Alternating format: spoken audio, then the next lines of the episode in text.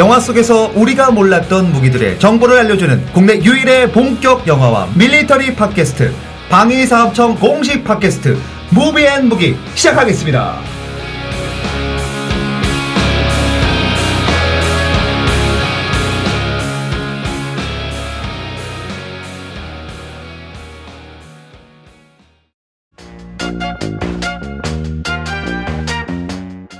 자, 안녕하세요. 개그맨 황영진입니다. 자, 오늘도 역시, 아, 이 팟캐스트계, 그, 밀리터리계, 네. 위, 위키백과죠. 우리 한길 작가님, 안녕하십니까? 네, 안녕하세요 한길입니다. 네, 오늘도 좀 좋은 말씀 예, 부탁드리겠습니다. 뭐 오늘도 제가 좋아하는 소재이고 또 무궁무진한 소재이기 때문에 네네. 열심히 한번 풀어보도록 하겠습니다. 자, 오늘은 또 저희가 어려운 분 모셨습니다. 바로 자주 국방 네트워크 이일우 사무국장님 모셨습니다. 안녕하세요. 네, 안녕하십니까. 네. 여기 어떤 일을 하는 곳입니까, 여기는? 네. 저희는 처음에 설립됐을 때는 이제 국방력 강화를 위한 시민단체로 좀 설립이 돼서 현재는 언론 기관에 이제 국방 관련 이슈가 발생했을 때 이제 자문을 해주거나 이제 군에서 이제 각종 정책 연구 같은 것을 수행하는 그런 업무를 담당하고 있습니다. 아, 그래요? 자, 오늘 그 주제가 말이죠. 어, 스파이 영화입니다. 네. 스파이 영화. 아, 정말 어릴 적에 스파이 영화 너무 많이 봤는데, 저는 그 본드 시리즈를 정말 많이 봤는데, 오늘 그 한길 작가님과 이루 사무국장이 함께 이야- 이야기를 나눠보도록 하겠습니다. 스파이 영화, 대표적으로 어떤 게 있을까요, 우리? 네. 사실 영화 역사상 봤을 때 스파이 영화는 너무 많죠. 뭐 1년에도 뭐, 네. 뭐 10편씩은 나오는 게 스파이 네. 영화. 최근에 아예 스파이라는 제목의 코미디 영화가 나오기도 했고요. 예, 원래, 원래 제목은 이제 수잔 쿠퍼, 그, 수잔 쿠퍼 라는 타이틀로 시작을 했는데 네네. 그게 이제 영화사 쪽에서는 홍보 쪽으로 좀 미약하다 해서 스파이라는 좀 원색적인 제목으로 다시 바꾸긴 했는데 다행히 흥행에는 성공을 했죠. 근데 이런 영화들을 사람들이 좋아해요. 그쵸. 아무래도 로망이 있죠. 그 그죠. 로망을 어. 굉장히 잘 풀어준 영화가 제임스 카메론 감독의 트루라이즈입니다. 아, 스파이의 로망을 굉장히. 그러니까 뭔가 스파이가 가지고 있는 그 로망, 판타지를 어떻게 어. 보면 실제에서 너- 그 뭐라 그럴까 내 남편이 알고 보니 스파이였다. 그러면서 부인도 스파이 활동을 같이 하는 그거를 굉장히 잘 그려낸 영화가 트루라이즈였죠. 네. 네, 뭐 스파이 영화. 대표적인 게 뭐가 있을까요? 뭐 가장 유명한 거는 007 이죠. 뭐 제임스 본드, 본드 제임스 본드. 네. 그리고 007 미션. 임파서블. 그다음에 미- 최근에는 네. 이제 티- 원래는 TV 드라마였죠. 제 5전선 어, 60년대. 네. 그거를 네. 이제 TV 시리즈로 영화로 옮긴 게 미션 임파서블이었습니다. 그 음. 어, 원작은 이제 전형적인 팀 플레이였어요. 네. 음. 그러니까 007 시리즈가 원맨 스파이 히어로물이라고 보시면 그 당시에 이제 제 5전선 TV 시리즈는 팀 플레이가 어떻게 스파이 활동을 하냐. 음. 근데 영화판으로 넘어오면서 톰 크루즈 이단 헌트의 좀 원맨쇼로 바뀐 경향이 있는데 시리즈가 네네. 이렇게 흘러가는 구성을 보면은 1편은 이제 그 초반에 팀플레이 장면이 좀 보여지잖아요. 그 다음에 팀들이 죽고 약간 톰 크루즈 원맨쇼로 가다가 팀플레이 왔다 갔다 약간 중간자적인 입장으로 가고 2편 가면 그냥 완전 그죠. 2편 가면 그냥 오우삼 감독의 톰 크루즈를 신으로 만들어 버립니다. 그 다음에 이제 3편에 제이제이 에이브람스 감독으로 넘어가면 이제 네. 서서히 영화랑 TV 시리즈의 그 밸런스를 맞추기 시작하죠. 아니, 팀 플레이- 3편에서는 어, 산- 저는 개인적으로 3편이 제일 좋아합니다. 3편은 뭐 거의 스파이더맨 수준입니다. 건물을 뭐 왔다 갔다 하면서 뭐, 뭐. 일단 뭐 공중제비 자체가 약간 그렇긴 하지만 그 팀플레이 원작이 갖고 있는 팀플레이랑 영화판에 갖고 있는 이단 헌트의 그 원맨 쇼를 잘 제일 믹스 음. 매치한 게 3편이고요. 4편 가면은 팀플레이 성격이 좀 더 강화가 되죠. 음. 이번에 5편은 어떻게 나올지 좀 기대가 됩니다. 007은 혹시- 뭘 제일 재밌게 보셨나요? 어, 저 같은 경우는 뭐, 워낙에 시리즈, 뭐, 많죠. 가장, 예, 저는 뭐, 어. 나를 사랑한 스파이 좋아하고요. 어. 이제, 숀 코너리 작품 중에서는. 그 다음에, 뭐, 최근에 다니엘 크레이그 작품 같은 경우는 이제, 스카이폴. 음. 좋아하고 이제 뭐 골든아이도 좋아하고요. 음. 개인적으로 좀 뭐 실패작이라고 하는 뭐 문메이커 같은 좀 괴작이라고 표현이 되죠. SF랑 스파이 영화를 어. 결합하는데 개인적으로 좀 독특한 맛이 있고 좋아. 일단은 24편 의 시리즈와 아. 그 다음에 외전이 또 두 편이 있거든요. 그렇죠. 런 워낙에 역사가 방대한 시리즈이기 때문에 한번 이렇게 본드만의 색깔을 좀 이렇게 즐기시면서 약간 스파이 로망을 빠지, 빠지시기에는 가장 좋은 작품이 아닐까 싶습니다. 음. 뭐그 이외에도 최근에 뭐 국내에서 600만이라는 정말 깜짝 히트를 한 킹스맨이라는 작품. 킹스맨 재밌죠. 그 다음에 이제 공, 뭐 킹스맨도 어떻게 보면 공공칠 시리즈의 연장선상에 있는 그런 네. 작품이죠. 근데 킹스맨은 네. 또그 슈트를 또 한번 그쵸. 다시 한번 남자에게 근데 그. 수트 자체의 그 기준 자체가 007 제임스 본드에 나왔던 거고. 음. 그러니까 제임스 본드의 배우를 선발할 때 기준들이 있습니다. 반, 반드시 이제 영국인 아일랜드계 배우이고 키가 180 이상이며 아. 슈트빨이 잘 나야 돼요. 그래서 다니엘 크레이그가 처음 캐스팅됐을 때 욕을 많이 먹었습니다. 아. 왜냐하면 이제 금발이잖아요, 다니엘 네네. 크레이그가. 그래서 어떻게 제임스 본드가 금발일 수가 있냐. 아, 또 팬들이 굉장히 있군요. 욕을 네. 먹었는데 영화 개봉하고 나서 그 우려를 말끔하게 씻어냈죠. 말 그대로. 아.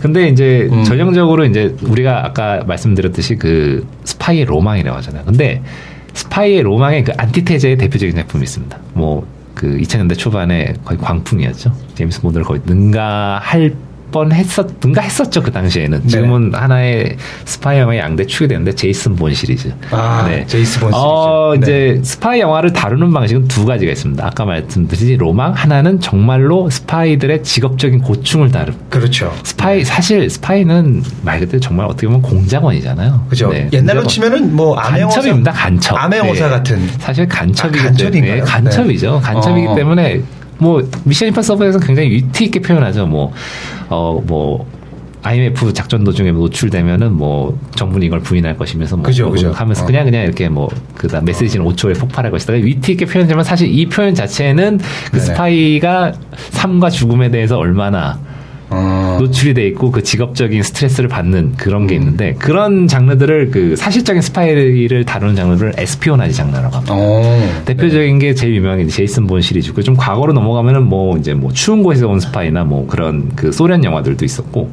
최근 같은 경우에 뭐 국내 류승완 감독의 베를린 같은 경우도 어. 한국형 espi-, espionage 장르를 표방한 아, 이것도 그 스파이의 일종 영화군요. 네. 그쵸 어떻게 보면은 네네. 와이프가 뭐 이중 스파인지 아닌지 그런 그죠. 거에 대해서 막 고민을 하게 되고 막 침대를 뒤지게 되고 막 그런 씬들이 나오지 않습니까? 어떻게 음. 보면 그 스파이 직업적 고뇌를 드, 그 다루고 있는 작품이고 또 음. 대표적으로 최근에 굉장히 비평적으로 좋은 평가를 받았던 팅커 테일러 솔저 스파이 음. 이 영화도 espionage 장르의 대표적인 소설이면서 예.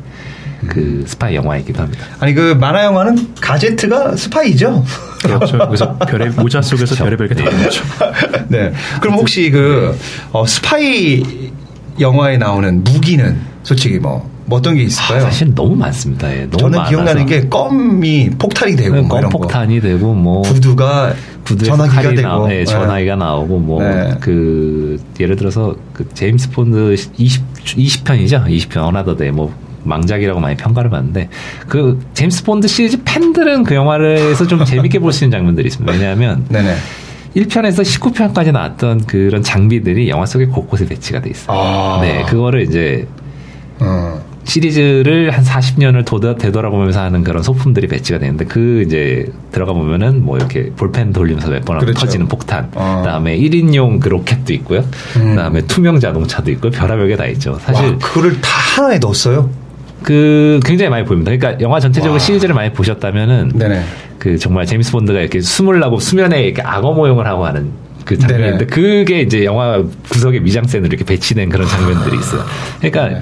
제가 이제 항상 영화를 보시면서 이제 많이들 이제 추천드리는 이유가 영화에 대해서 그 여러 가지의 그런 컨셉트들을 많이 알고 계시면 영화 속에서 음. 보이는 부분이 더 있습니다. 그러니까 저희가 이제 무비앤 무기라고 영화를 다루지만 제가 무기에 대해서 관심이 많은 거는 영화적으로도 굉장히 도움이 많이 되거든요. 그렇죠. 뭐 네. 영화 속에서 총기가 어떻게 표현이 되고 뭐 음. 전투 장면이 어떻게 고증이 되고 이런 게 저는 개인적으로 도움이 많이 됩니다. 그래서 음. 그 제임스 본드 영화 속에서의 그런 한번 되돌아보는 그런 느낌들 음. 잘 나타나 있고요. 뭐 최근작이었던 스카이폴 같은 경우도 그 발터 PPK 소총이 나오잖아요. 그죠. 나오는데 그 소총에서 제임스 본드의 그 첨단 색채를 지우고 다시 제임스 본드를 시작하겠다는 의미로 정말 지문 인식 하나만 넣어버립니다. 아. 그러니까 상징성과 맞아요. 지문 인식. 영화 네. 시리즈가 갖고 있는 고유의 이미지까지 같이 살릴 수 있는 아. 거죠. 약간 그런 식의 현명한 연출을 감독인 샘 맨데스가 보여줬다고 할 수 있어요. 아, 우리 한 작가님이 또 스파이 영화 한번 짚어봤습니다. 어, 대단합니다. 어쨌든, 저는, 네. 네. 우리 그 사무국장님 혹시 재밌게 본 스파이 영화 뭐가 있을까요?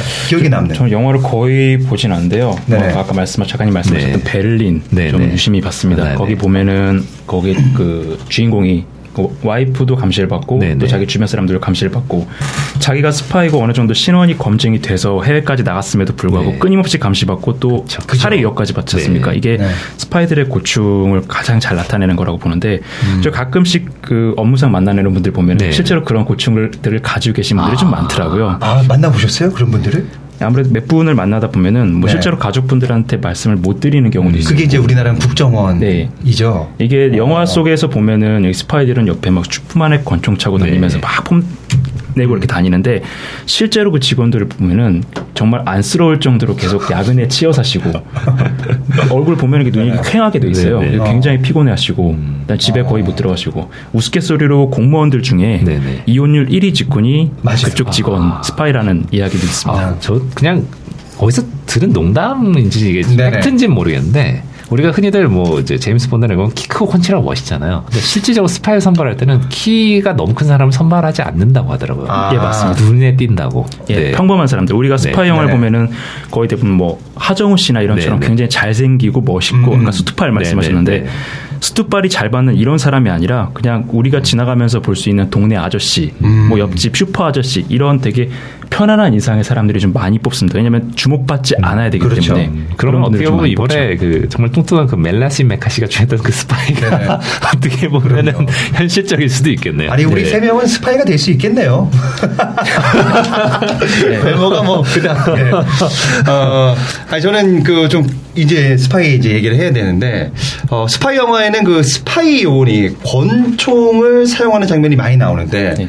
실제 군에서 저격용으로 사용하는 총이 있나 좀 아니, 궁금합니다. 권총을 저격용으로 쓸 수는 없고요. 네네. 저격총이 이제 굉장히 많이 사용되긴 하는데 우리가 보통 영화를 보면은 스파이 혼자 검은 옷을 입고 네. 어떤 가방 하나 우리가 딱 일반적으로 봤을 때 아 저게 안에 뭐 바이올린이라든가 기타 같은 악기가 들어 있을 것 같은 하지만 네 그런 가방을 들고서 옥상이나 뭐 호텔 방 들어가서 네네. 창문 싹 열고 그 가방 안에서 조립을 하죠. 재빠르게 네. 조립해 가지고 사용하는 그런 총들이 굉장히 많잖아요. 쉬리에서 나오잖아요. 네. 네. 씨가 네. 조립하고. 네, 김윤진 씨가 이제 가방 하나 어, 들고서 어. 올라가서 one shot one kill. 그래서. 정확히 뭐 몇 번 척추에 맞춰 가지고 즉사시키는 그런 경우가 나오는데 영화 속에 나오는 그 가방 안에 들어가는 그 접히는 총들 같은 경우는 전문 저격용 총이 아니라 주로 소총입니다. 아까 말씀하셨던 아, 김윤진 씨가 사용했던 그- 네. 아니 자동 소총. 아, 자동 소총. 김윤진 씨가 사용했던 그 총기 같은 경우는 AUG라고 그래서 음. 우리가 우리 K2처럼 일반 소총으로 사용하는 그런 소총인데 아무래도 약간 좀 짧고 분해 조립이 쉽다 보니까 이제 그렇게 사용하는 경우가 좀 있고요. 음. 제가 기억하는 네. 건그 영화 스파이 게임에서 그 브래드 피트가 초반에 그 중국 장성을 저격하는 장면이 있어요. 그. 트레이닝을 하면서 거기서 어. 이제 볼트식 액션을 아. 네. 사용하는 장면이 나오는데 그게 저격총인 거죠. 네. 정밀도를 위해서는 그런 걸 좀 많이 쓰는데 지금 또 설명을 드릴 건데 네. 네네. 우리 군에서 사용하는 저격총을 말씀하셨는데 그러니까. 군에서는 저희가 생각하는 것 이상으로 굉장히 많은 종류의 저격총을 씁니다. 음. 네네. 우리가 일반적으로 국군 장병들이 훈련하는 모습을 보면 보통 우리가 친숙한 뭐 K2, K1 네. 이런 것만 들고 나오는데 음. 특수부대에 가서 보시면은 우리가 이거 듣도 보도 못한 굉장히 신기한 총들이 되게 많이 있습니다. 어떤 게 있나요? 예를 들어서 그 저격총 같은 경우에 두 가지 종류가 있습니다. 네. 그냥 그 김윤준 씨라든가 이런 사람들이 조립해서 쓰는 그러니까 어. 방아쇠 한 번 남길 때마다 자동으로 빵빵빵빵 나가는 이런 총이 있고요. 어. 방금 마셨, 말씀하셨던 그 볼트 액션 네. 한번 레버를 당겼다가 장전해서 쏘고 음. 다시 또 장전해서 쏘고 이런 식으로 수동으로 쓰는 그 두 가지가 있습니다. 그러니까 우리 군은 두 가지를 다 가지고 있는데 아. 옛날에는 뭐 707이라고 하시죠. 굉장히 그- 그 대테러 그 비밀리에 감춰진 대테러 특수부대 네. 네네. 이 부대가 사용했던 그 독일제 저격 수총 PSG-1이라든가 아, MSG-90 같은 네네. 음. 반자동 저격 수총을 많이 쓰다가 이게 반자동이다 보니까 자동으로 재장전될 때 총이 미세하게 흔들리면서 명중률이 좀 떨어진다라는 음. 지적이 있어가지고 요즘에는 전문적으로 저격을 하는 저격수들 같은 경우에는 자기가 스스로 수동으로 한 네. 발씩 한 발씩 하는 그 볼트 액션을 굉장히 많이 씁니다. 음. 특전사 부대에 들어가서 보면은 특전사도 그렇고 UDT도 그렇고 이런 부대에 가서 보면은 이러한 저격총을 한 다섯 가지 여섯 가지 종류를 어. 굉장히 많은 종류를 써요. 뭐 SSG 69, SSG 3000 이런 것도 사용을 하고 그리고 그리고 그런 것도 사용하나요? 요새 그 영화 속에서 파괴력을 극대화하는 대물 저격총. 대물 저격총도 지금 몇 가지를 가지고 있는데 아.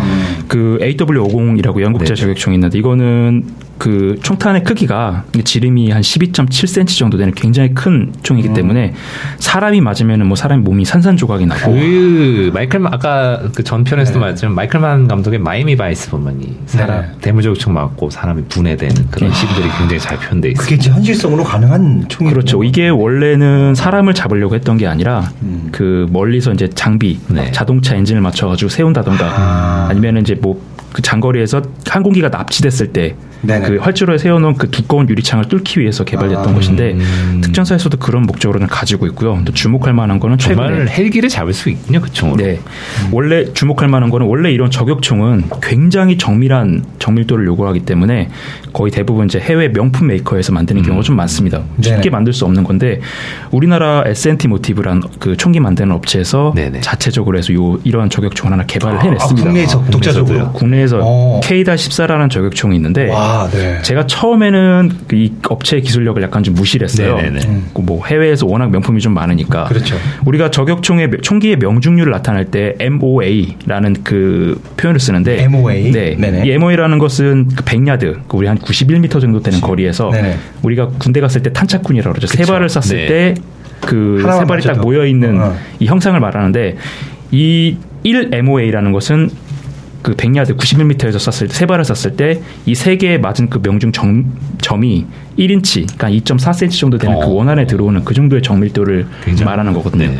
물론 해외에서 아까 말씀드렸던 명품 총기 같은 경우에는 0.25, 그러니까 0.25 인치 안에 이게 들어갈 정도로 굉장히 정밀도가 높은데 K-14가 이게 처음에 나왔을 때는 우리가 설마 그걸 만들어 만들 수 있겠냐 싶어가지고 저는 처음에 이거에 대해서 굉장히 부정적이었어요. 근데 제가 이것을 가서 이제 쏴 보니까 아, 쏴 보셨어요, 직접? 네. 어. 제가 이것을 아, 사격을- 따로 예. 따로 이렇게 네. 스나이퍼 교육을 받지 않으신 상태에서 네, 저도 저는 이 과- 그 예전에 특전사에서 이제 몇 번 SSG69나 3000 같은 거를 몇번 쏴보긴 했는데 네. 네네. 저는 이제 전문적으로 장교 출신이긴 하지만 전문적으로 이제 sniper 교육을 받은 적은 없습니다. 네. 근데 어. 그날 이제 S&T 모티브 직원분이 굉장히 자신 있어 하시면서 이렇게 100야드 거리에다가 네. 탄피 하나를 딱 세워 놓으시더라고요. 아, 맞춰보라고. 탄피? 예, 맞춰보라고. 100야드. 네. 그래가지고 아 제가 저걸 어떻게 맞춥니까? 해가지고 아 쏴보시라고. 그래가지고 이걸 쏴보니까 첫 발에 맞췄습니다. 어. 이게 다른 대단하네요. 총기보다 반동도 좀 괜찮고 방아쇠도 굉장히 어. 부드럽게 당겨지고 굉장히 잘 맞았다는 걸 스코프도 달려 있나요? 네, 그렇죠. 아. 확인을 해보니까 직접 몸으로 체감을 해보니까 아 이게 굉장히 괜찮은 총이구나. 근데 이게 지금 국내에서 생산이 되기 때문에 예전에는 특수부대 위주로 이렇게 보급이 됐다면은 이제는 이제 뭐 특공연대라든가 네. 사단 수색대 어. 이런 부대도 지금 보급이 될 예정입니다. 아, 우리 K-14 이 적용용 소총은 정말 대단히 뛰어난 소총이네요. 그렇죠. 그러니까 웬만한 그냥 일반 병사도 요것만 잡으면 김순영처럼 쏜다는 거네요. 그렇죠. 약간 무겁긴 한데 네네. 뭐 어느 정도 체구만 있다면 하지만 요거는 스파이용으로는 쓸 수 없는. 그렇죠. 너무 크기 어. 때문에 네. 음, 이거는 분해 조립은 안 되는 거예요, 그러면? 분해 조립을 해 봤는데 네네. 이게 우리가 일반적으로 영화에서 나오는 그 조그만 가방에 들어가진 않더라고요. 아, 네. 그 바이올린 가방도 안 되고 그렇죠. 첼로도 안 되고. 네. 아, 그럼 궁금한 게 네. 국내에서는 이렇게 그러면은 스파이용으로 쓸수 있는 분해 조립할 수 있을 만한 저격총은 없는 건가요, 지금? 저격이라는 용어가 우리가 보통 영화에서 보면은 음. 저격이라는 거 보통 한 1km 정도 되는 거리, 굉장히 네, 먼 그죠. 거리에서 쏘는 건데 영화 속에서 딱 보면은 물론 이제 극적인 긴장감을 위해서 그런 그 상황을 조성하는 것도 있는데 대부분 한 2, 300m 거리 안에서 사격을 해요. 그러면은 실질적으로 뭐 아프간에서 기록이 1.6km인가?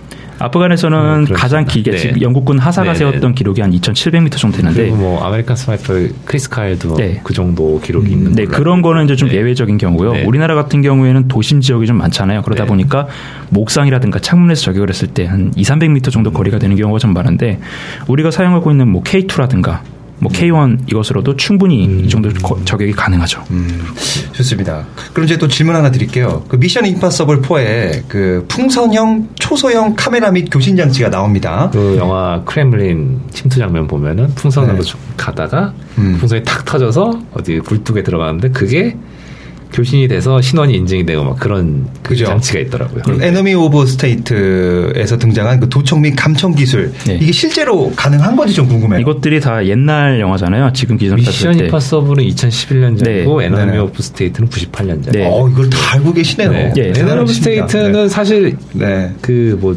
장비나 이런 것도 있지만 그 연출 자체가 이 위성이 날아가면서 뭔가 수직으로 음. 내려꽂는 이게 하나의 음. 이 영화 이후에 영화판에서 트렌드가 됐, 스파이 영화의 하나 네. 트렌드가 네. 됐습니다. 이 도청, 뭐 교신, 뭐 감청 이게 지금 가능할까요? 제가 아까 옛날 영화라고 말씀드렸는데 이거는 여기 나 영화에 나왔던 것들은 굉장히 옛날 기술입니다. 아. 예를 더 들어서? 어. 저희가 지금 이렇게 방송을 하고 있는 이 녹음실 안에 여기 지금 예를 들어서 창문이 하나 있는데 네. 누군가 작심을 하면은 굉장히 간단한 장비만으로도 창문 밖에서 한 300m 정도 거리에서 우리가 무슨 얘기를 하는지 알 수 있습니다. 예를 들어서 우리가 이렇게 막 얘기를 하면은 공기가 미세하게 떨리죠. 그죠. 그 미세하게 떨리는 게 창문에 진동이 조금씩 있습니다. 어. 아, 이 그게, 창문에다가- 그게 그 영화에서 나옵니다. 이글 아이에서 나옵니다. 네, 영화에 네, 아마 네. 나올 겁니다. 네. 창문에다가 레이저를 쏘면은 거기서 레이저가 이제 반사파를 받아가지고 여기서 잡음을 걸러내면 안에서 무슨 얘기하는지 네, 다 들립니다. 네, 네. 이글 아이라는 굳이 영화에서 나옵니다. 어. 영화처럼 네. 집안에 침투해가지고 도청기, 감청기 설치하지 않아도 될 정도고요. 와. 그다음에 여기 좀- 레이저로도 네. 무슨 얘기 하는지 안다고요? 근데 이거는 굉장히 옛날 기술이고요. 네. 그다음에 여기 보면은 뭐 초소형 카메라라고 음. 말씀하셨는데 이게 초소형 카메라 기술이 지금 어느 정도까지 발전을 했냐면은 예전에는 그 막연히 우리가 아 이거 이 영화에만 나오는구나라고 얘기를 했는데 네. 크기가 한 10cm 저희 손가락 정도 크기죠. 음. 이 정도 되고 한 100g 정도 되는 음. 요만한 무인기가 있습니다. 음. 이게 과연 뭘 할 수 있을까 싶은데 반경 1제곱 킬로미터 안에서 25분 동안 떠다니면서 탑재된 3개의 카메라로 그 누가 움직이고 어떻게 활동하는지 적외선까지 다 볼 수 있는 그 블랙 호넷이라는 그 무인기를 지금 미군이 테스트를 하고 있습니다. 이게 옛날에 무인기 같은 경우는 첨단 기술이기 때문에 뭐 한 개에 뭐 몇억 단위로 나가는 경우가 좀 많았는데 이게 4,400만 원짜리이기 음. 때문에 대량 배치를 할 목적으로 지금 테스트를 하고 있고요. 정말 웬만한 중대형차 가격으로도 네. 네. 그리고 이제 여기서 더 나가서 이제 그 모기 크기 어. 손가락에 딱 얹으면 점 정도로밖에 보이지 않는 이런 네네. 드론이 있는데 이걸 이용해서 그 정보 작전에 쓰기도 합니다. 아 정말 SF 영화 트랜스포머 같은 데서 보는 소형 그런 로봇 같은 게 가능하군요. 네. 아니 그 이 스파이 영화 보면 미녀들이 이 저 남자를 뭐 도청 장치 하려고 네. 사 꼬셔갖고 넥타이에다가 무슨 칩 같은 걸 탁 꽂아놓고 가는데 네. 그게 현실 가능한 거네요 이제는. 그거는 이제 굉장히 옛날 옛날 아, 옛날이 아, 굳이 아. 이 사람 넥타이라든가 옷에다가 돌청 장치를 하지 접근을 않아도 할 필요가 없는 접근할 할 필요가 없이 네. 근처에 모기 날아다니는 거 아니면 날파리 날아다니는 거 아무도 신경 안 쓰잖아요. 근데 지금 근 미래가 되면은 이것은 아직까지는 미국 정도밖에 할 수 없는 기술인데 우리도 이런 이런 무인기라든가 드론 기술에서 세계적으로 기술이 굉장히 뛰어나거든요. 음. 몇년 후에는 그 사설 흥신소 같은 데서도 근처에 있는 날파리라든가 파리를 가지고서 도청하고 감청하고 감시할 수 있는 그런 날이 조만간 올 겁니다. 대단합니다. 무섭네요. 네. 무섭습니다. 반대로 얘기하면 네. 뒤에서 뒷담화 하면 안 될 것 같아요. 그러니까 말이에요. 네. 아, 질문 또 하나 드릴게요. 그 스파이 영화에 등장하는 기상천외한 소형 무기들이 실제로 가능한지 한번 요거 한번 질문을 드려보고 싶습니다. CIA가 이제 그 대중과의 소통을 위해서 이제 Flickr 음. 사진 같은 거를 공유하는 것을 하나 만들. 계정을 만들었는데요. 여기 보시면은 과거에 막 60년대, 70년대 사용됐던 각종 그 첨단 무기 같은 거 이것을 공개를 해놓고 또 런던에 가면은 스파이 박물관이라고 우리가 어. 생각하는 아, 일반적으로 런던에 있어요? 예, 박물관이? 큰 박물관은 아닌데 그냥 일반 이런 가옥처럼 생겼습니다. 네네. 근데 거기 안에 과거에 사용됐던 그런 첩보 장비 같은 걸 전시한 데가 있습니다. 음. 어. 근데 영화에서 실제로 성공한 작전 같은 경우에는 거의 알려지지 않죠. 정보 작전은. 근데 그쵸. 그렇기 때문에 거기에 어떤 무기가 사용됐는지 알려지지 않습니다. 왜냐하면 다음에 또 써먹어야 되니까. 그쵸. 그런 예. 첨단 무기는 거의 공개를 안 하는데 여기에 공개됐던 것들은 굉장히 오래됐거나 아니면 그죠. 실패한 작전에 사용됐던 것들이 좀 많은데요. 실제 현실에 사용된 무기를 보면은 뭐 볼펜 지금 제가 들고 네. 있는 이 볼펜 겉으로 보기엔 볼펜인데 여기에 뭐 총알이 나간다거나 아. 아. 니면 여기서 독극물이 나간다거나 어. 그리고 이제 그 얼마 전에 우리 모 대북단 대북 단체 네. 활동하시는 박모 대표님께서 이제 암살 시도가 한 번 있었는데 아. 그분 같은 경우에는 네네. 만년필 가지고 여기 독침을 달아가지고 근처에 아. 지나가면서 접선할 때 지나가는 사람한테 톡 찌르고 가는 거예요. 아. 그러면 이제 이 사람이 왜 죽었는지도 모르게 모르고 죽는 경우가 좀 있고요. 음. 그리고 이제 뭐 로봇 물고기 찰리라든가 뭐 이런 것들이 약간 유명하긴 한데 이것은 이제 말 그대로 생긴 건 똑같이 물고기처럼 생겼어요. 밖에서 딱 보면은 이게 물고기인지 로봇인지 알 수가 없는데 얘가 돌아다니면서 기뢰도 찾고 물속에 어떤 표적이 있는지 소리도 듣고 음. 그런 기능을 수행하는 경우도 있고 음. 그 dragonfly라고 해가지고 CIA가 예전에 만들었던 잠자리형 그 무인 드론이 있는데 네네. 우리가 아까 제가 모기 말씀드렸잖아요. 네네. 이게 지금 2000년 2010년대 기술인데 CIA 같은 경우에는 1980년대 그 이 잠자리형 로봇을 만들어가지고 아, 와, 썼었어요. 80년도에? 네. 아. 근데 이제 이거를 만들어가지고 쓰려고 보니까 시제기를 만들었는데 실제로 딱 날려보니까 옆바람이 조금만 불어도 그냥 확 날아가는 바람에 시제기만 만들어놓고 결국에는 실용화는 안 됐습니다. 네. 아니 그 예전에 그 이건 뭐 제가 영화 본 것 중에 어린 시절에 주성치의 007이라는 예, 예, 예. 영화 있습니다. 거기 보면은 어 자기가 총을 쓰면 앞으로 나가고 남이 그 총을 쓰면은 뒤로 총알이 나가요. 네. 그런 거는 구조상 그거는 조금 어려운데 요새는 약간 좀 보안 문제 때문에 지문 인식하는 아, 경우가 그거 있습니다. 스카이폴에 나왔던 발달 PPK 지문 인식 네. 충분히 아 가능. 그러면 그, 그 예. 권총 주인이만 나가고 다른 사람이 손을 잡으면 안 나간다는 겁니까? 그렇죠. 여기 와. 그립이라고 그랬죠. 여기 네네. 권총 손잡이를 딱 잡았을 때 네네. 해당 인의 그 원래 주인 등록된 지문만 발그 지문이 감지가 돼야지만은 음. 안전 장치가 풀리는 겁니다. 음. 어, 그런 기술은 이미 실용화가 돼 있습니다. 대단하네요. 계속해서 뭐 질문 또 드려보도록 하겠습니다. 아, 영화 속의 그 정보전을 위한 감시 정찰 무기는 어떤 것이 있으며 우리나라의 그 감시 정찰 무기는 어떤 것이 있나 좀 궁금합니다. 네. 일단은 영화 속에서 보면은 그 뭐 Enemy of State 아까 말씀드렸지만 이거는 영화적으로 봤을 때는 스파이 영화 하나의 획을 감시. 어, 겁니까? 이제 네. 시퀀스 자체가 너무 긴박감 있게 잘 연출이 돼 있어요. 그래서 왜 우리가 위성에서 위성은 하늘에서 이렇게 내려보지 않습니까? 그죠. 그러다 보니까 그 샷 구성 자체를 위에서 아래로 내려보는 샷 구성을 빡빡 커트 커트를 엄청 세게 쳐서 음. 그 쫓기는 자의 입장을 되게 스릴감 있게 영화적으로 구성을 했거든요. 근데 음. 이게 조금 반대의 개념으로 연출된 영화 하나인데 리들리 스콧 감독의 Body of Lies라는 작품 Body of 보면 Lies. 네. 네. 그 위성은 군사위성을 좀 낮게 날지 않습니까? 낮은 것도 있고 높은 것도 근데 있죠. 이제 그 낮은 위성들을 이제 그 알카에다나 테러리즘 조직들이 그걸 어떻게 하면 그 위성을 피하기 위한 기생천외한 방법들이 다 나와요. 사막이기 음. 때문에 흙먼지를 막 차가 네 대가 와서 흙먼지를 막 일으킨 다음에 거기서 요온을 납치해서 네 차가 네 대를 이렇게 찢어지는 장면이 또 나오고 음. 그, 스- 그 위성을 또 피하기 위한 그런 막 쫓고 쫓기고 물리는 그런 연출들 굉장히 잘 나타나 있고요.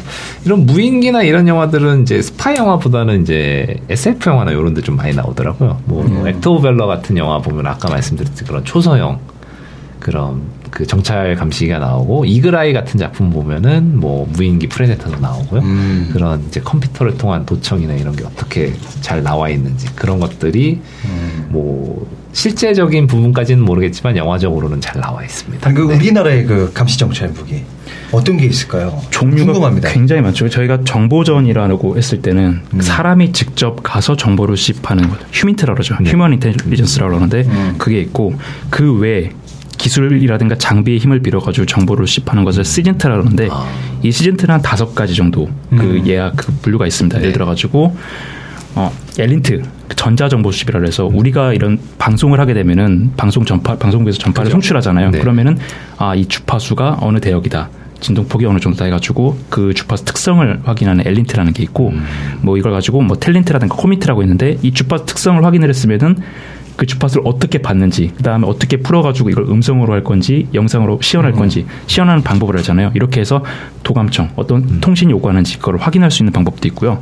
우리가 일반적으로 알고 있는 이민트라고 그러죠. 위성이라든가 그 정찰기를 이용해서 카메라를 이용해서 볼 수 있는. 네 이미지 영상 이미지 인텔리전스라고 해가지고 요런 방법들이 있는데 정말 궁금한 게 있는데 그 사진마다 고유의 그 해상도를 가지고 있잖아요. 네. 근데 그거를 보면은 해상도를 좋게 만드는 기술들이 영화 속에 등장하잖아요. 그게 실제로 가능한 거 맞아요. 그거는 실제로는 좀 불가능하고요. 그쵸. 아까 이제 네. 해상도를 말씀드리는 게 네, 아까 영화에서 우리가 스파이 영화를 보면은 정보기관 요원들이 어떤 용의자를 막 쫓아가는데 음. 그러면 이제 정보기관 요원들이 자기 본부에다가 이제 무전을 해가지고 지금 어디 어디 방향으로 도망가는 얘를 추적을 해줘라고 하면 이제 위성이 탁 나오면서 그렇죠. 위성으로 그 사람을 추적을 네. 하지 않습니까? 네, 네. 네. 근데 이게 영화 속에서 보면 굉장히 긴박감도 있고 되게 멋있어 보이는데 실제로 이렇게 하면 두 가지 상황이 있는데 하나는 일단 이 상황이 불가능하다는 거. 아. 두 가지는 가능하다 하더라도 이렇게 사용했을 경우에는 아마 그 담당자가 중징계를 받을 겁니다. 왜냐하면? 위성은 어. 정해진 궤도를 돕니다. 근데 아. 만약에 어떤 특정 시간대에 자기가 마음대로 임의대로 누군가를 딱 클로즈업 해가지고 찍기 위하 음. 찍으려고 이제 카메라를 딱 돌리는 순간 자기 위치라든가 자세, 음. 궤도를 변경을 해야 되는데 궤도를 변경하게 되면은 위성 수명이 급격하게 줄어듭니다. 음. 원래 도, 돌아야 되는 그 궤도가 아니라 이걸 틀잖아요. 음. 그러면은 더 빨리 추락하는 거죠. 우리가 저궤도 위성 같은 경우에는 그 수명을 한 3년, 4년 정도를 보고 있는데 3년, 4년 동안 돌고서 그 나중에 떨어진다는 건데 음. 더 빨리 떨어질 수 있다는 게 있고요. 음. 궤도를 바꿨을 때 지금 지구 지구 대기권에 수천 개의 위성이 떠 있는데 그죠. 궤도를 조금만 바꾸면 남의 나라 위성과 충돌할 수도 있습니다. 아. 그 가능성이 있고 두 번째 사람 얼굴을 딱 보면서 어 제가 지금 어디로 도망가네라고 하면서 이걸 찍는데 현재 사용되고 있는 미국의 첩보위성 중에 가장 뛰어난 성능을 가진 게 이제 해상도가 15cm짜리입니다. 15cm. 이 15cm라는 네. 거는 15cm 정도 되는 그 거리를 한 개의 점으로 인식을 해가지고 그 픽셀화를 한다는 건데 음. 그러면은 한 개 15cm면은 얼굴 반 조금 넘죠. 그쵸. 이 정도기 때문에 음. 이걸 가지고서 사람을 식별하거나 번호, 자동차 번호판을 식별하는 거는 불가능합니다. 음. 현재 가장 뛰어난 기술도 이 정도기 때문에 음. 영화에서처럼 누군가를 보면서 특정인을 지목해가지고 추적하는 거는 네, 좀 그렇죠. 어렵죠. 사진 보면서 이거 좀 확대해봐, 네. 이거 좀 닦아봐. 그러면은 갑자기 막, 네. 막 얼굴이 드러나고 막 그러잖아요. 네, 네. 네. 저 그게 참 궁금했어요. 네, 이런 식으로 그러니까. 하는 건데. 네. 그러니까 그 추격하는 거는 뭐 미국에서 헬기로 차량 도주할 때 그 정도만. 그 정도만 가능해요. 아니면 아까 같이 무인기가 동원되는 게 더 낫겠군요. 예. 아니 그 우리 그 정보 감시 정찰 요거 좀 설명을 좀 부탁드리겠습니다. 우리나라도 지금 음. 북한이라는 위협이 있고 그렇죠. 중국도 있고 일본도 있기 때문에 이런 음. 감시 정찰 자산을 굉장히 좀 많은 그 투자를 해왔습니다. 그런데 그렇죠. 아무래도 이런 장비 감시정찰 자산을 확보하는 데 있어가지고 약간 좀 돈이 좀 많이 들어가다 보니까 음. 중장기 계획을 세우고서 천천히 진행을 하고 있는데 뭐 가장 대표적인 감시정찰 기구라고 할, 그 장비라고 할 수 있는 위성 같은 경우에는 네. 음. 이 위성을 하나 쏘는 정찰 위성 하나 쏘는데 얼마 정도라고 생각을 하세요? 얼마 정도일까요? 얼마 정도 예, 예상을 한번 해보세요. 전 조단위일 것 같습니다. 조단이요? 조, 단이요 네. 네. 뭐 이렇게 비싸요? 저는 뭐 뭐 CCTV나 뭐 다 본다도 네. 있잖아요. 네. 한 뭐 많이 써서 100만 원 정도? 위성 하나 올리는데요. 아 위성? 네, 위성 하나를 올리는데. 위성은 한한억 단위 하지 않을까요? 네. 그 우리가 아까 말씀드렸던 미국처럼 15cm짜리 말고 우리는 한 50cm, 음. 70cm 정도 되는 해상도를 가지고 있는데 이거 위성 하나 올리는데 한 4,500억에서 5,500억 정도 들어갑니다. 어, 생각보다 많이. 근데 이렇게 하나를 딱 올린다고 하더라도 계속 우리가 보고 싶은 시간대를 계속 볼 수 있는 게 아니라 하루에 딱 두 번. 아 이게 도니까 지구를 네, 지구를 많이 올려야겠네요. 네. 그만큼. 그래서 24시간 감시를 하려면 굉장히 많은 위성을 올려야 되는데 네. 그래서 지금 우리 군이 감시 정찰 위성을 해서 한 다섯 개 정도를 생각을 하고 있거든요. 근데 네. 이게 또 다섯 개를 올려도 밤에 카메라 찍으면 안 보이잖아요. 그죠. 밤에는 또안 보여요. 아. 그러니까 밤에 또 찍을 수 있는 그 레이더 위성을 또 해야 되는데 이렇게 하면은 이거 레이더 위성 가격도 더, 더 비싸거든요. 음. 그러면은 한반도에서 하루에 한 시간에 한 번씩 촬영을 하기 위해서 써야 되는 돈이 한 3조, 4조 원 정도 되고 이것도 3, 4년 단위로 계속 갈아줘야 되기 때문에 예, 돈이 굉장히 좀 많이 들어가서 우리는 지금 정찰기 위주로 좀 가고 있거든요. 음. 그래서 다행히 정찰기는 우리가 약간 기술이 좀 괜찮은 편이에요. 네네. 사람이 타고 다니는 정찰기 말고 음. 무인항공기, 음. 뭐 사단급 정찰기, 군단급 정찰기라고 돼 있는데 지금 우리나라에 항공기를 만드는 회사가 대한항공도 있고 카이도 있고 두 가지 업체가 있잖아요. 네네. 지금 방위사업청이 두 업체를 굉장히 독려를 해가지고 아. 굉장히 열심히들 개발을 하고 있어요. 그러니까 일반적으로 알려진 것들도 있고 알려지지 않은 것들도 있는데 음. 이런 정찰을 하려면은 그 정찰기가 그 적의 눈에 띄지 말아야 되잖아요. 네. 감시당하고 있다는 그렇죠. 걸 몰라야 되잖아요. 네. 그래서 양측 대한항공이라든가 카이가 개발하고 있는 거는 스텔스 형상, 음.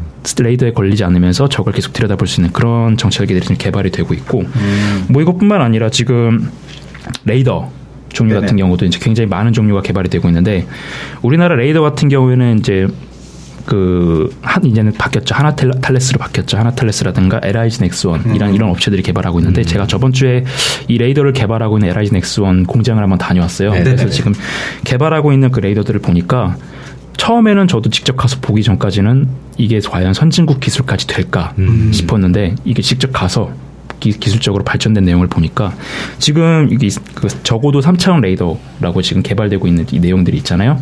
이걸 가서 보니까 이게 개발이 되면은 이 레이더가 이제 전방 한 100km 정도까지 볼 수 있거든요. 100km. 근데 이걸 네. 여러 대를 해가지고 한반도 전체를 거미줄처럼 엮어요. 어. 그래서 여기에 뭐 드론이 날아다니든 뭐 그 작은 스텔스기가 날아다니든 어. 거미줄처럼 교차로 해가지고 감시를 하기 때문에 다 걸릴 수밖에 없는 와, 그런 우수한 레이더를 지금 개발을 하고 있더라고요. 선진국보다 난데요? 이런 분야에서는 어느 정도 낫다고 볼 수 있죠. 음, 좋습니다. 그 또 뭐 개발되고 있는 건 없나요? 뭐 뭐. 전자전에 관련된 뭐 그런 것도 있더라고요. 전자전 장비도 지금 굉장히 많은 종류를 개발하고 있는데 근데 실용화되어 있는 건 한 두 가지 정도가 되어 있습니다. 그 우리가 소나타 라고 하면은 자동차 생각하시죠. 그쵸. 네네. 근데 우리나라 그 군함들 보면은 군함 위에 이렇게 네모나게 막대기로 해가지고 굉장히 지금 잘 보이진 않는데 네네. 네모나게 막대기로 이제 하나씩 딱 그 똑같이 모든 함정에 들어가 있는 그런 막대기가 하나 있습니다. 막 도는 거 말씀하시죠? 돌지는 않고 아. 딱 고정돼 있습니다. 근데 이게 그 우리나라 독자 개발한 소나타 시스템이라는 건데 전자전이라는 거죠. 그러니까 만약에 적 레이더가 나를 탐지하려고 했을 때 그 적 레이더가 나를 탐지하지 못하도록 아. 교란 전파를 쏘거나 그다음에 적 레이더가 또 그 나에 대해서 똑같이 이제 교란 전파를 쏠 때 그거에 대응해 가지고 또 이제 그것을 막아낼 수 있는 전파를 쏘는 그런 장비들도 있고 전투기라든가 뭐 일반 차량에 탑재해 가지고. 적의 전자전에 대응할 수 있는 적의 레이더라든가 이런 것을 무력화시킬 수 있는 그런 전자전 장비도 굉장히 많이 개발이 돼서 실전에 배치가 돼 있습니다.